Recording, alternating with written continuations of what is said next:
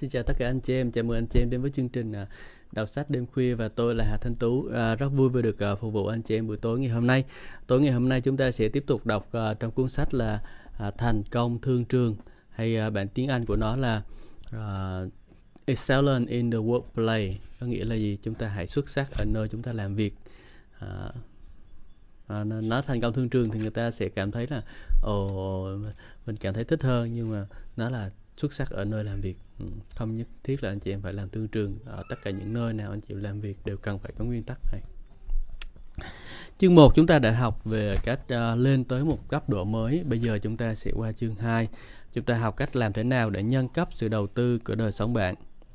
Anh chị em muốn mua sách này anh chị em có thể lên trang web lời đức tin anh chị em mua nhé. Ừ.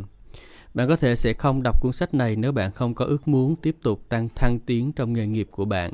Nhưng bạn nên biết rằng cần nhiều bước để đạt tới cấp độ kế tiếp.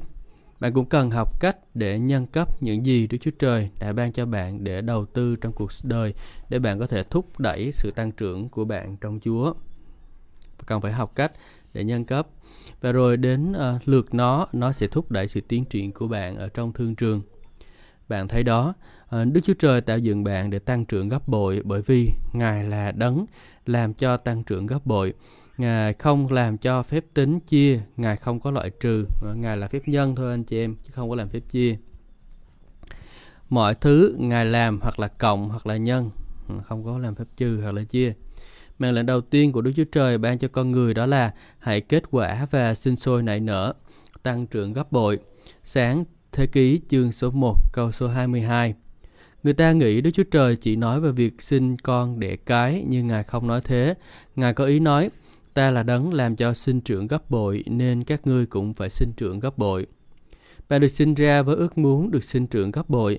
Đó là lý do khi lúc bạn bắt đầu một công việc làm mới bắt làm mới, bạn bắt tay với một hy vọng tràn trề được thăng tiến và lên chức. Đó là cách Đức Chúa Trời tạo dựng bạn suy nghĩ. Bởi vì Ngài muốn bạn nhân cấp những ân tứ Ngài đã ban cho bạn. Ngài muốn bạn trở thành mọi sự Ngài đã dự định. Bạn đã trở thành. Lập các mục tiêu của đời sống. Ước muốn riêng của tôi là không bao giờ phí phạm hay là hoang phí một giây phút nào của cuộc sống mà Chúa đã ban cho tôi. Tôi muốn đầu tư cuộc đời của tôi theo cách thức mà tôi tôn vinh Ngài và mang lại những lợi ích lớn hơn hết cho người thân của tôi và cho thế hệ tương lai. Nếu đó cũng là ước ao của bạn, thì có một số câu hỏi bạn cần trả lời khi bạn lên mục tiêu cho đời sống của bạn. Tôi muốn tới đâu trong cuộc đời này? Đức Chúa Trời đã kêu gọi tôi làm gì với cuộc đời của tôi? Tôi muốn đạt được điều gì trong ngày tháng sắp tới hay trong những năm sắp tới? Tôi hiện làm gì để hoàn thành các mục tiêu của tôi? Hallelujah. Thân châm ngôn chương số 13 câu số 4 nói Linh hồn kẻ lười biếng mong muốn nhưng chẳng được gì, linh hồn người siêng năng được đầy đủ. Nhiều người để cả đời ước ao những gì họ không có, cùng nhiều người uh, cùng những người này Ờ, thường tìm cách đổ lỗi cho người khác về sự bất lực của họ không nhận được điều họ muốn. Nhưng bạn không hề có quyền đổ lỗi người khác vì không nhận được phước lành của Chúa, hứa trong lời của Chúa. Kinh Thánh nói Đức Chúa Trời luôn đảm bảo là bạn sẽ được ban thưởng vì vâng lời Ngài. Hebrew chương số 6 câu số 10 Vì Đức Chúa Trời đâu có bất công mà quên đi các công tác của anh chị em, và lòng yêu thương anh chị em đã tỏ ra vì danh Ngài khi phục vụ các thánh đồ, và hiện nay vẫn còn phục vụ. Đức Chúa Trời không mắc nợ ai điều gì. Điều này có nghĩa là Ngài không hề cho phép bất kỳ trường hợp nào mà bạn có thể nói bạn đã làm những gì Ngài bảo bạn làm và không bao giờ nhận được kết quả. Vấn đề đối với phần lớn người mà không hề đạt tới sự thành công trong đời sống là họ không bao giờ đặt ra những mục tiêu cho chính họ. Họ không biết họ sẽ đi đâu trong đời, họ thật sự không muốn đi tới đâu cả. Chỉ có so thoi thóp đến ngày mai, suy nghĩ có, có lẽ một ngày nào đó có ai đó sẽ phát hiện ra mình là con người vĩ đại. Ừ. Đây là vấn đề phần lớn người đó là không là họ không bao giờ đặt ra những mục tiêu cho chính họ họ không biết họ sẽ đi đâu trong đời ừ. họ thật sự không muốn đi tới đâu cả họ chỉ muốn sống thoi thóp cho đến ngày mai suy nghĩ có lẽ một ngày nào đó có ai đó sẽ phát hiện ra mình là một con người vĩ đại nhưng tôi nói cho bạn biết ngay bây giờ là không ai phát hiện ra đâu Hạng người này chỉ có thể sống cả đời mà thật sự không cống hiến gì cho tha nhân. Họ không cống hiến gì cho chủ của họ, cho bạn bè của họ, thậm chí cũng không cống hiến cho người phối ngẫu của họ. Trái lại họ luôn mong đợi người khác ban cho họ, trong khi đó họ cứ liên tục làm người nhận,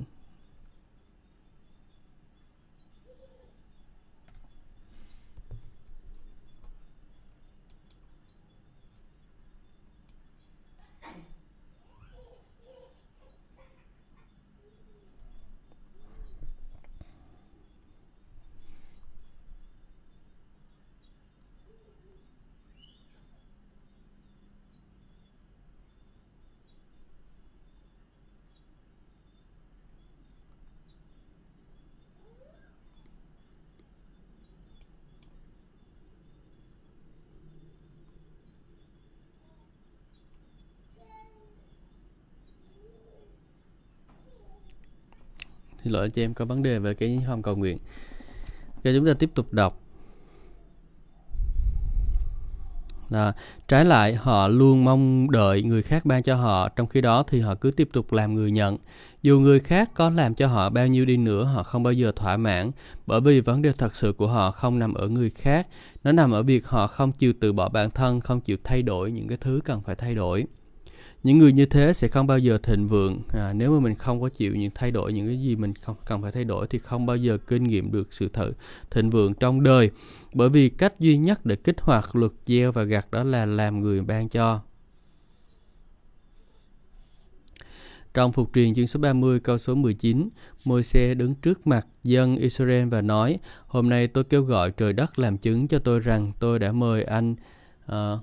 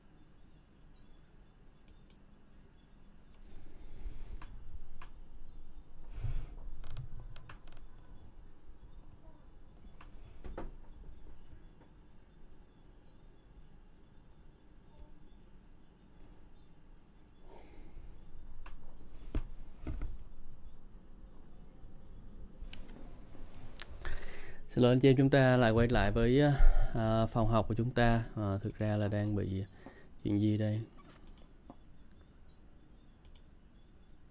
Ok. Cảm ơn Chúa. Đang mở phòng Zoom là không có ai quản lý là vấn đề xảy ra cái thứ. Những người như thế thì không bao giờ nhận được sự thịnh vượng hết bởi vì họ không có à, bởi vì cái cách duy nhất để rồi chúng ta kích hoạt luật à, gieo và gặt đó là chúng ta phải trở thành người ban cho. Ừ. Ờ, trong hộp truyền chương số 30 câu số 19, Môi-se đứng trước mặt dân Israel và nói: Hôm nay tôi kêu gọi trời đất làm chứng cho tôi rằng tôi đã mời anh tôi đã mời anh chị em chọn giữa sự sống hoặc là sự chết, giữa phước hạnh hoặc là sự rủa xả. Hãy chọn sự sống để anh chị em và con cháu của anh chị em được sống. Môi-se có nói, ta đặt sự lựa chọn này trước mặt các ngươi và tôi chọn trời đất hôm nay. À, ghi nhận con đường các ngươi chọn. Bạn thấy đó, mỗi lần bạn chọn sự sống và phước lành, mỗi lần bạn chọn từ bỏ bản thân, bạn bắt đầu quy luật gieo và gặt uh, ờ, hoạt động cho bạn những gì bạn làm cho người khác. Một quy luật khác được Chúa hoạch định đó là quy luật uh, đó là sản sinh một mùa gặt của những hạt giống bạn gieo. Một người sống từ bỏ bản thân là người có ảnh hưởng bởi vì sự dân hiến lây lan. À, khi mà mình sống từ bỏ bản thân thì sao? Thì có ảnh hưởng vì sự lân hiến lây lan một số người một người mà tạo ra ảnh hưởng cho cuộc đời của người đó đụng chạm đến ờ, một người mà tạo ảnh hưởng cho mỗi cuộc đời người đó đụng chạm đến đều trở thành tốt hơn tuy nhiên phần lớn người ta sống đời nhận hơn là cho uh, sống đời của họ được ví như là cái đèn huỳnh quang Loại đèn này có một chức năng giới hạn, nó không cung cấp nhiều ánh sáng. Một người không thể đọc sách bởi ánh sáng của cái đèn huỳnh quang. Đó là lý do người ta không dùng ánh sáng đèn huỳnh quang để thắp sáng nhà cửa. Ừ.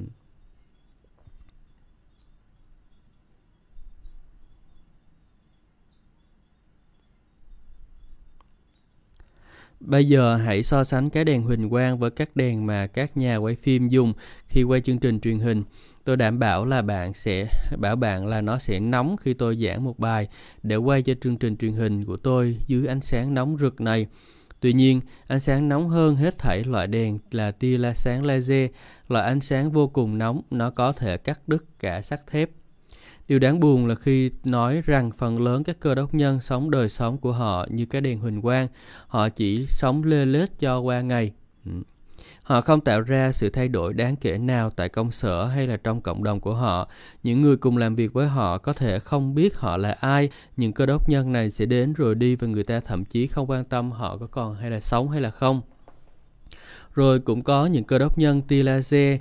Những người này là những người bắt đầu đi từ những bước tiến lên cấp độ uh, kế tiếp trong đời. Ừ, họ quyết định tạo ra sự thay đổi trong thế giới này. Họ để lại dấu ấn trong xã hội mà nếu không có sự có mặt của họ trên đời này thì không có sự thay đổi. Bạn thấy đó, việc bạn trở thành một tín hữu là một chuyện, còn việc bạn dùng sức mạnh của Chúa ban cho bạn khi bạn tiếp nhận Chúa Giêsu làm cứu Chúa của bạn để thay đổi thế giới xung quanh bạn, làm cho nước của Chúa là bạn cho nước Chúa là một chuyện khác. Tuy nhiên, bạn không thể thay đổi thế giới của bạn à, theo như những gì tôi quan sát được trong nhiều năm thì à, phần lớn các cơ đốc nhân không chịu giải quyết rốt ráo những lỗi lầm và thiếu sót của họ Mùa họ muốn bạn chấp nhận họ theo cách mà họ đang ở trong tình trạng tầm thường và tha thứ cho họ bởi vì bạn là cơ đốc nhân. Ừ. Điều đó tỏ cho họ thấy uh, họ tin vào cơ đốc giáo của bạn hơn là họ tin vào cơ đốc giáo của chính họ. Tức là nhiều người ta họ muốn ờ, thấy mình ờ, hơn là theo người ta. Đúng không? Hãy suy nghĩ về điều đó, tại sao nhiều người ở thế gian nhìn cơ đốc giáo như là một cơ tôn giáo của người nghèo? Tại sao nhiều con người thành công ở thế gian nói rằng cơ đốc giáo thật yếu ớt và cơ đốc nhân thì không có tài cán gì? Tôi sẽ cho bạn biết tại sao, bởi vì quá nhiều cơ đốc nhân không đủ để bên vực ờ, điều họ tin, không tin đủ để bên vực điều họ tin. Họ không tạo được dấu ấn nào cho xã hội, họ muốn thỉnh thoảng đi nhà thờ, nhưng họ không muốn ai đó nói cho họ rằng họ cần vươn lên cao hơn và trỗi vượt trong bước đường theo Chúa của họ. Bạn biết đó, tôi có thể thông minh thật sự, nhưng tôi đủ thông minh để biết rằng cuộc đời tôi đang sống ngay bây giờ. Ừ, à, giờ sắp đến hồi chấm dứt mỗi ngày. Từng hơi thở tôi sống, đó là hơi thở đến cận kề của hơi thở cuối cùng.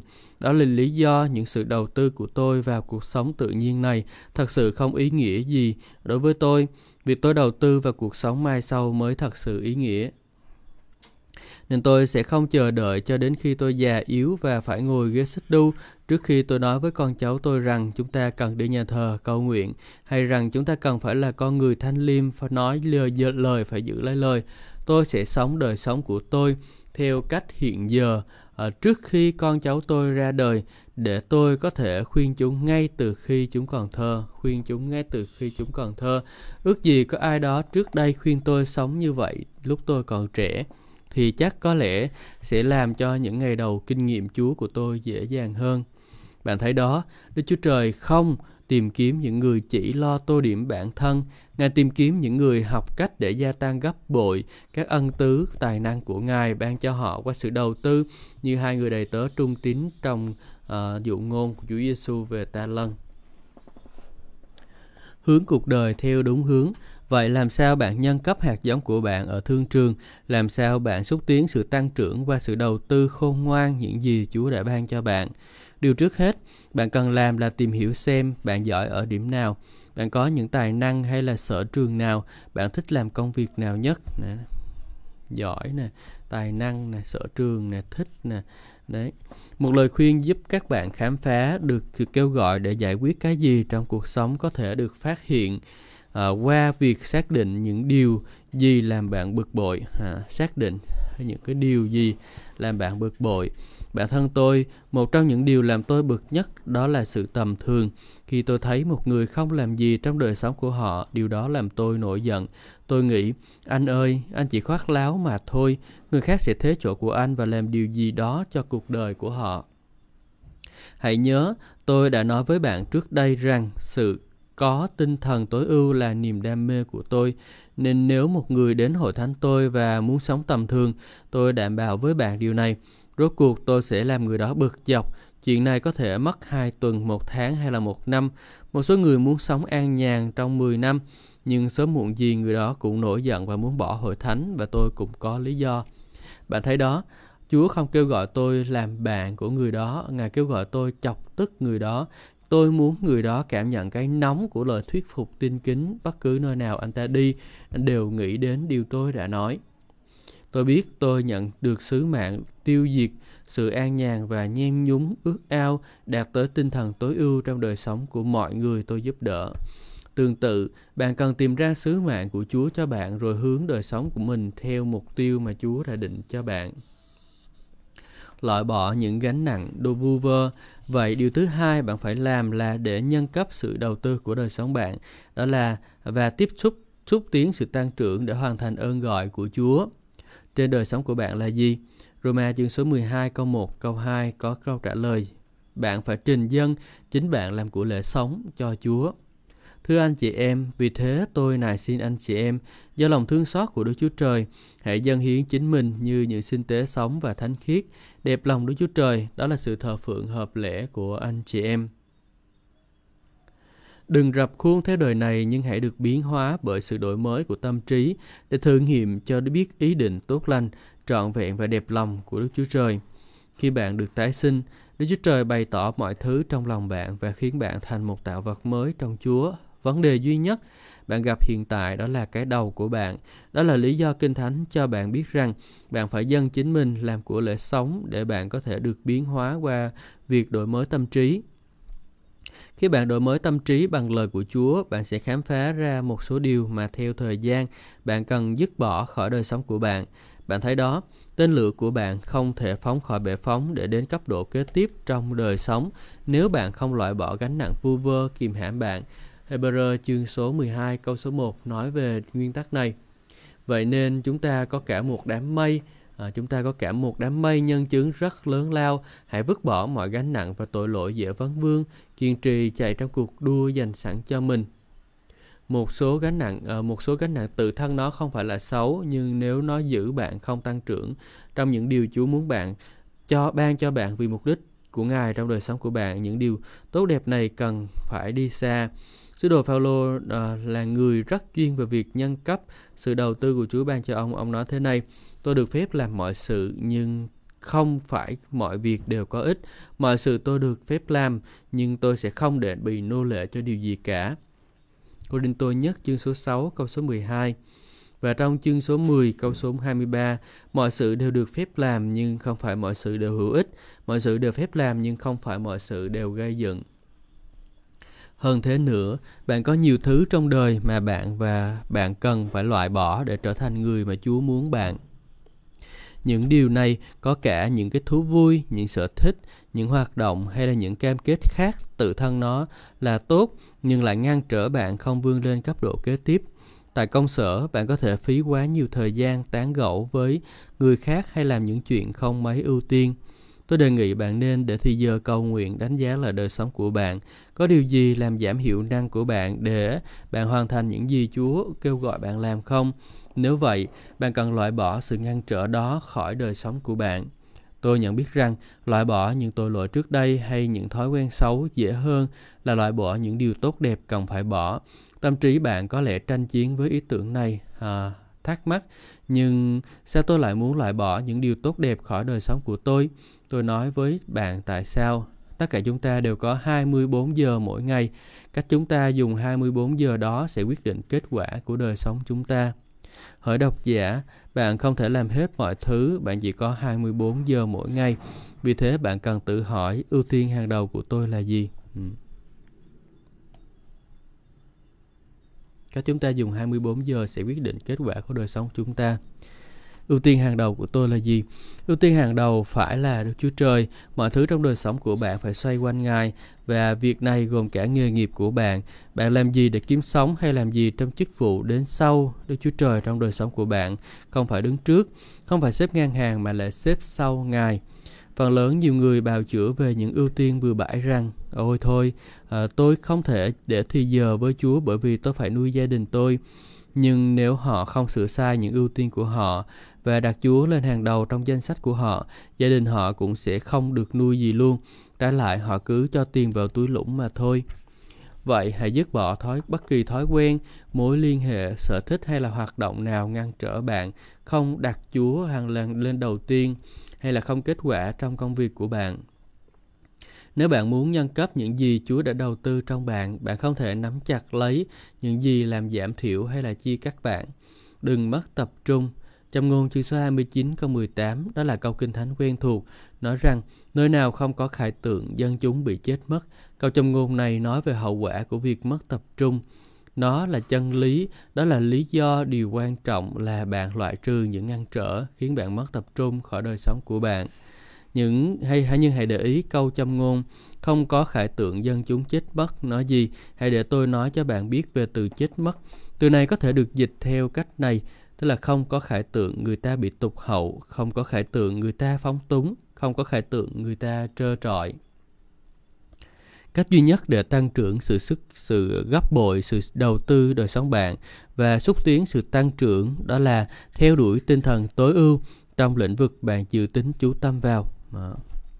Rất nhiều cơ đốc nhân đi tục hậu thay vì thăng tiến trong đời.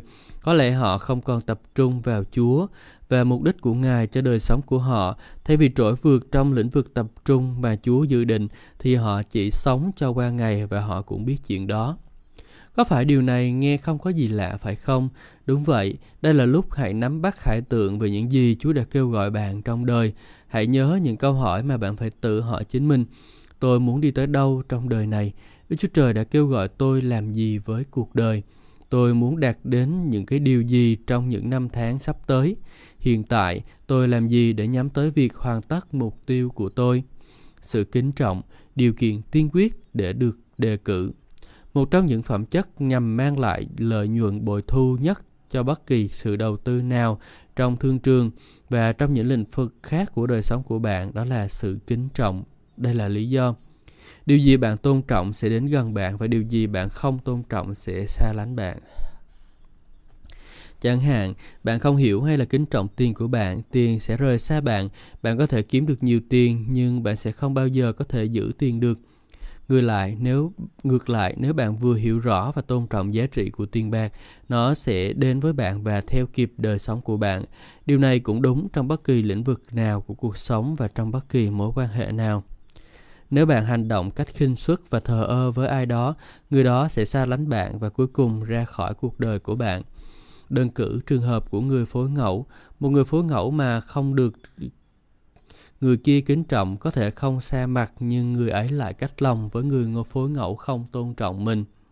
Ngược lại, người phối ngẫu nào bày tỏ niềm kính trọng với nhau sẽ thấy mình lôi cuốn để gần bên nhau trải qua nhiều năm tháng bạn thấy đó, sự thân mật không nhất thiết phải đảm bảo ở việc gần gũi một người, nhưng sự kính trọng thì có. Hãy đọc sách ECT và bạn sẽ hiểu điều tôi muốn nói. Hoàng hậu Vả Thi muốn gần gũi vua xét về mối quan hệ, nhưng bởi vì bà bày tỏ không tôn kính ờ, không kính trọng khi không chịu đến gặp vua khi vua yêu cầu bà xuất hiện bà đánh mất sự tiếp cận với vua trái lại nàng ect được ý kiến vua bởi vì cô bày tỏ lòng kính trọng vua xứng đáng với địa vị của vua.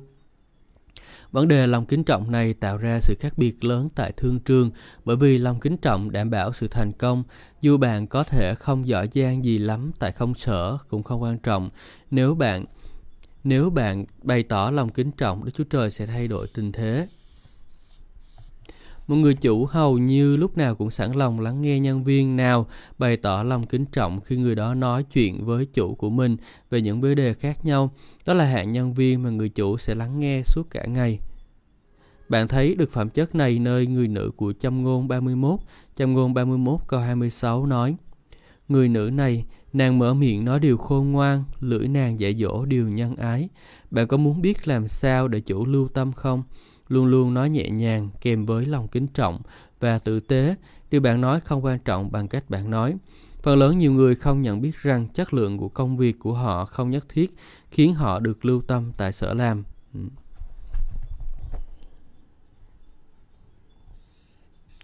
Rốt cuộc tình chính lòng kính trọng sẽ giúp một người được lưu tâm và đề cử, rồi chất lượng công việc của người đó người của người đó giúp người đó tiến lên cấp độ cao hơn cá nhân tôi không tôi biết nhiều người làm việc à, rất chăm tại công sở nhưng không bày tỏ lòng kính trọng đối với chủ của họ. Sau đó họ thắc mắc tại sao sếp dường như không hề lưu tâm đến họ khi thời điểm đề cử. Nhưng tôi biết đích xác tại sao ấy là do sự khinh suất của họ khiến họ không được đề cử. Bạn thấy đó sự khinh suất sẽ chia cắt thay vì à, uh, nhân cấp sự đầu tư mà một người đã bỏ ra tại công sở. Bởi vì người chủ không cắt đặt khinh suất người khinh suất vào vị trí lãnh đạo. Hmm. Nếu người đó được đề cử hậu quả cuối cùng sẽ trở thành tên độc uh, độc tài tại sở làm trong nhiều năm tôi quan sát thấy rằng những con người không có lòng kính trọng thường là hay nổi giận hay sợ hãi. Ừ. Trước tiên, họ có thể nổi giận rằng không ai phát hiện khả năng của họ để đặt họ ở vị trí lãnh đạo. Họ không chịu nhìn nhận rằng họ có thể chưa được phát hiện bởi vì họ không sẵn sàng để người ta phát hiện. Thứ hai, một con người không có lòng kính trọng có thể sợ rằng mình bị lợi dụng nếu mình chịu làm theo cách làm việc của người khác. Căn nguyên của nỗi sợ này đó là thiếu lòng tin cậy nơi Chúa. Nói cách khác, người đó không tin cậy sự khôn ngoan của Chúa về việc người nào mà đặt à, ngài đặt à, để làm lãnh đạo mình Tình huống như thế thật là bi đát bởi vì đánh mất lòng kính trọng là lý do nhiều người chấm dứt nghề nghiệp của họ dù người đó đang ở cấp độ nào tại công sở uh, lòng kính trọng là điều Chúa đòi hỏi nếu người đó muốn được đề cử lên cấp độ kế tiếp Thật ra có hai câu kinh thánh trong sách châm ngôn hứa rằng phần thưởng của sự tăng trưởng gấp bội và sự đề cử là dành cho những ai bày tỏ lòng kính trọng và có lòng trong sạch. Ai yêu mến tấm lòng trong sạch và môi miệng ân nghĩa sẽ được kết bạn với vua. Châm ngôn chương số 22 câu số 11 còn có thấy người cẩn mẫn trong công việc của mình không? Người ấy sẽ đứng trước mặt các vua chứ không đứng trước mặt những người tầm thường đâu. Châm ngôn 22 câu số 29 Người mà nổi bật về tấm lòng trong sạch và luôn nói những lời tôn trọng, đại ân huệ tại công sở sẽ được tiến cử không lâu. Đức Chúa Trời sẽ tiếp tục đề cử người đó đến những cái vị trí có trọng trách lớn hơn cho đến một ngày người đó đứng trước mặt các vua chúa. Ừ. Đức Chúa Trời sẽ tiếp tục đề cử người đó đến những vị trí có trọng trách lớn hơn cho đến khi uh, người đó đứng trước mặt các vua chúa Nói cách khác, người đó sẽ được ân huệ siêu nhiên với những người có địa vị, vinh dự và hưởng ảnh hưởng cao nhất. Tôi đóng vai trò nào trong mối quan hệ này? Nhiều khi lòng kính trọng tùy thuộc vào khả năng của bạn nhận biết ai là bạn là ai trong mối quan hệ có được, bạn phải có khả năng trả lời câu hỏi tôi đóng vai trò nào trong mối quan hệ của tôi với người đó. Điều này giải thích lý do các em và mẹ thể xác của Chúa Giêsu không hề đồng đi với Chúa khi Ngài còn ở trên đất này. Họ không tôn trọng Ngài. Bạn thấy đó, điều gì gần gũi với những người thường trở nên phơi bày hết cho người đó thấy. Chúa Giêsu phán ý này, tiên tri được tôn trọng ở mọi nơi ngoại trừ tại quê hương và tại nhà mình. Trong Matthew chương số 13 câu số 57. Điều này có nghĩa đó là một trong những vấn đề trầm trọng nhất của Chúa Giêsu đối diện trong đời sống của Ngài là tại chính gia đình của Ngài với các anh chị em và mẹ của Ngài. Bạn có thể phản đối không được tôi tin mẹ của Mary của Chúa Giêsu quả là tuyệt vời.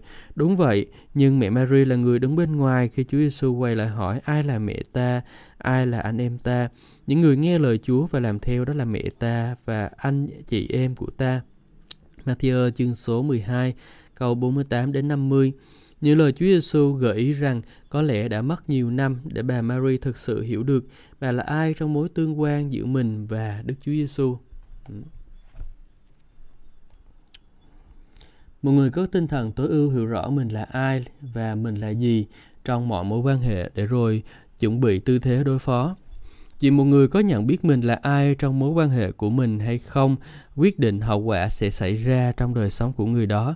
Chẳng hạn, tôi là một sư của hội thánh tôi và các nhân viên trong hội thánh làm việc dưới quyền của tôi.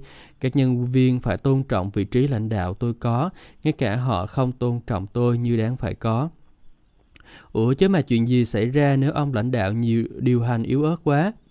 Có liên hệ gì đâu. Và ai quyết định dù tôi có làm công việc tốt hay là không, có phải tín hữu được cảnh bảo được bảo phải kính trọng tôi là người lãnh đạo của họ không?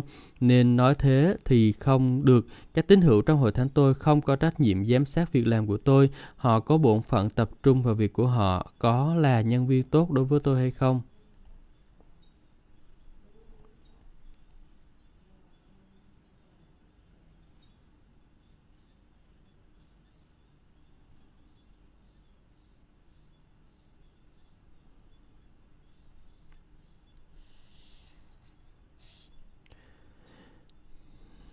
Sự thật thì phần lớn các ông chủ tại Mỹ nài nỉ những con người có tài năng đến làm việc.